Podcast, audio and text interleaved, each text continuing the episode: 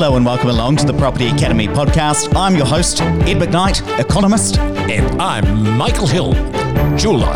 And today on the show, we are once again joined by Michael Hill, who is talking in this episode about generational wealth and building a legacy for your family. Now, I know, Sir Michael, that it's very important to you that you're bringing your family along this journey with you and building up this family legacy. I wonder if you might take a moment to talk to us about why that's so important to you and how you're doing it. It's quite interesting, but a lot of well heeled families, in particular, in fact, all families really, have a little communication between the owners and the children and anyone that's part of that family. And of course, then when that person passes away or that couple passes away, then there's can be a lot of friction and a lot of disruption, which I personally feel is unnecessary. So, what we do, and we've done this now for goodness me, I just think that it would be seven 17, 18 years is that we have four meetings a year, and we have Christine and myself and our children and their partners. And uh, eventually, when their children become 21, they will also become part of that. And we make sure that the portfolio of what we have and what they have as well, and all personal thoughts are all pooled into one so that everyone is completely aware of the big picture and where everything is heading. So it's quite informative but we take it so serious that we actually do have our lawyer present and we have our accountant present and we have a couple of, of advisors as well, very interesting people that are very uh, level headed, and we have them on board as well. So that this meeting usually goes, well, say from nine o'clock to one o'clock, and we don't even do it by podcast. We do it right here in the home, so that everybody has to come here. And it has been the biggest breakdown of any doubts because everybody, you know, particularly your children, are quite different different, even though they come out the same mouth. They've got totally different values, totally different everything. And you could see that unless everybody's in sync, you know, it could end up to be quite you're tearing things apart, in fact, and could be quite dreadful. So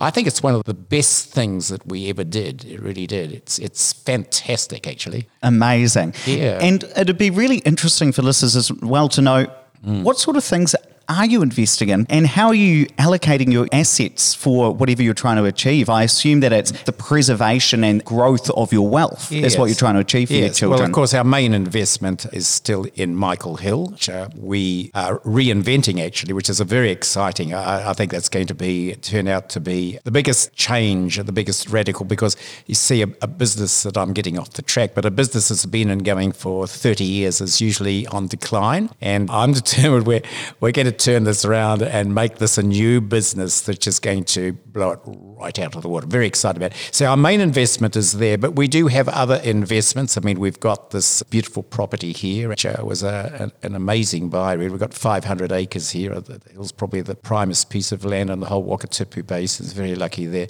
And we have a share portfolio and other investments here just to hedge our difference of, so that it becomes a complete diverse structure. So it works very well. One of the really interesting things, Ollie and I, uh, our general manager at Opes, mm. we're interested in asking and finding out about is what sort of advisors do you use? So we talked about you've got your lawyer, you've got your accountant who you're relying on, and you mentioned a couple of other financial mm, advisors. Mm. What sort of people have you got around the table to help you make informed decisions? Yes, well, we've got it. Just gives us a completely stable view of everything from uh, share markets right through to property investment. So it's a completely very rounded and sensible view of the situation. And in terms of specifically about property, given mm. that that's kind of the theme of this specific show, what, what sort of properties are you literally putting your money into? Well, it's interesting. We started, of course, when I was in Whangarei. I started, we bought ourselves a little house on Beach Road at Onerahi, and then I acquired some flats next door to that, and we did those up and sold those, made some money, and then bought a, a lovely a property. No one thought you could put a drive up on, on the Whangarei Heads Road, and we put a huge house. We over-invested in that. That's one thing you can do. You can over-invest in the wrong area.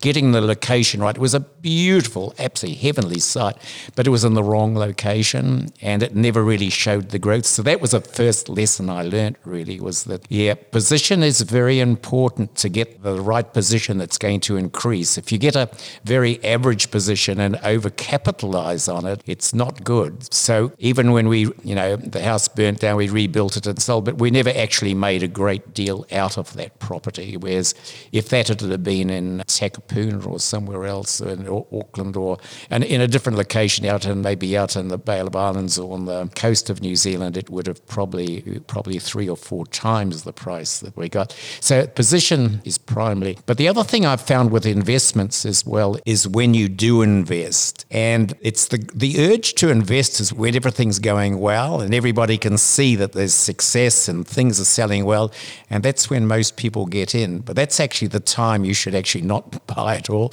You should stay well away for that. And when things look awfully depressing and everything's really bad, that's the time you should pull the money out of your pocket and start investing because that's when the opportunities are. So I think choosing your time for an investment is vitally important. And we were very lucky, of course, when we bought this piece of land that's got the Hills Golf Course and um, several homes on it. Is that yeah, we got that right at the bottom of the market, and it was just a rundown deer farm. And yeah, goodness me, it was it was unbelievably good buy. And well, I hate to know what it's worth now, but it's it's a beautiful piece of land. But it's our backyard, and we've got this beautiful golf course, and it's just sublime. It's just beautiful. So lucky. It is amazingly stunning. Yeah. Amazing. Yeah. When you reflect, you must look at this amazing place where we are now, and then think back to those flats that you just talked about yeah. that you flipped back in the day. Mm. Can you talk to us about those kind of humble beginning and that specific flat? What was the kind of details of that? And I assume you and Christine did it up yourselves. Oh well, it was actually it was an awful lot of fun. There's something about getting in there yourself, and of course I don't do that so much now, but it was such a lovely idea. We got these flats; they were dreadfully run down, and they were actually jerry built. They weren't really well built, which I didn't realise when we bought them. And so we spent a lot of time fixing up things, and I was completely unskilled as a carpenter, but gradually learned how to do these things, and I had to. And it had a hideous septic tank system where the, the water at the back that was pumped up the hill for the sewage so that it drained down the hill, and the pump kept breaking, and one day it, it broke and it covered me in all this. Well, it was, a, it was an awful, awful smell, absolutely hideous. But it, it was all, when you look back though, it was so much fun doing that. And of course, we didn't have much money. We'd go out and catch our own fish and just out, row out to the front of the thing there. And, and we, we had a wonderful life. It was really, really, really good. So what I learned from that was really that get stuck and do it and enjoy what you're doing. And then they look quite attractive, and we, we were able to move those on at quite a handsome profit. And that gave me sufficient money to, to build the, the big house at Waikaraka, the one that burnt down. So it got me started. And of course, the first house we had as well, I even put a room on the back, and uh, you know, I built that on. And yeah, I wasn't supposed to be able to do things like that, but I did. And we, we had some thoroughly enjoyable times. Yes, achieving things is so much fun. And what sort of property are you investing in now? We've got a couple of homes. This, this is quite a mouthful. This big property, but thank goodness it's a very good mouthful. So, uh,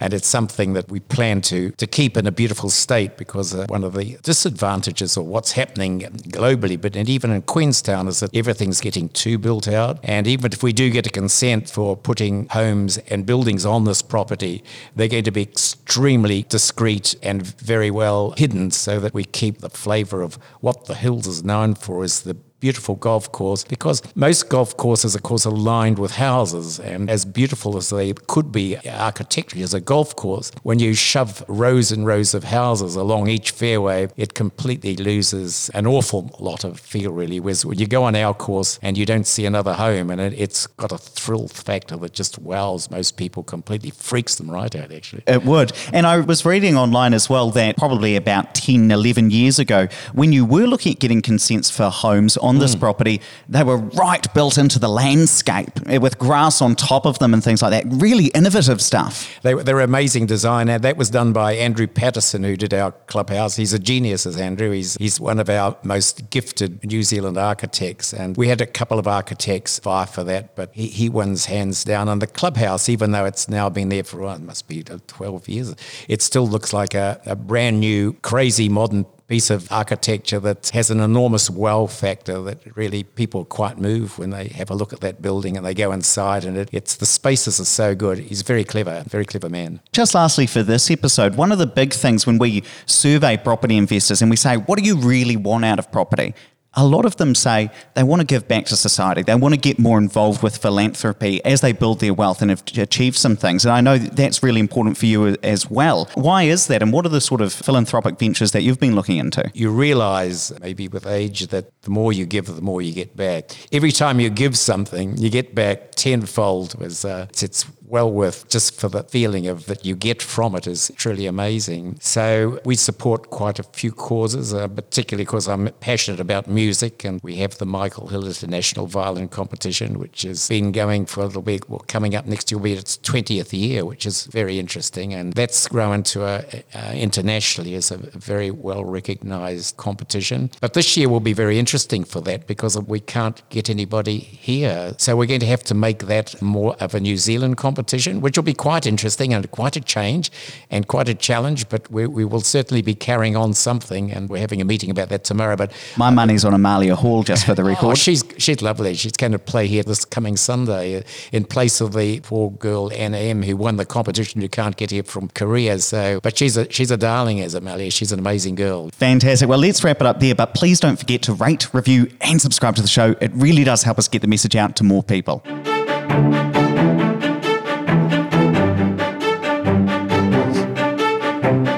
Thanks for listening to the Property Academy podcast. I'm your host, Ed McKnight, economist. And I'm Michael Hill, jeweler.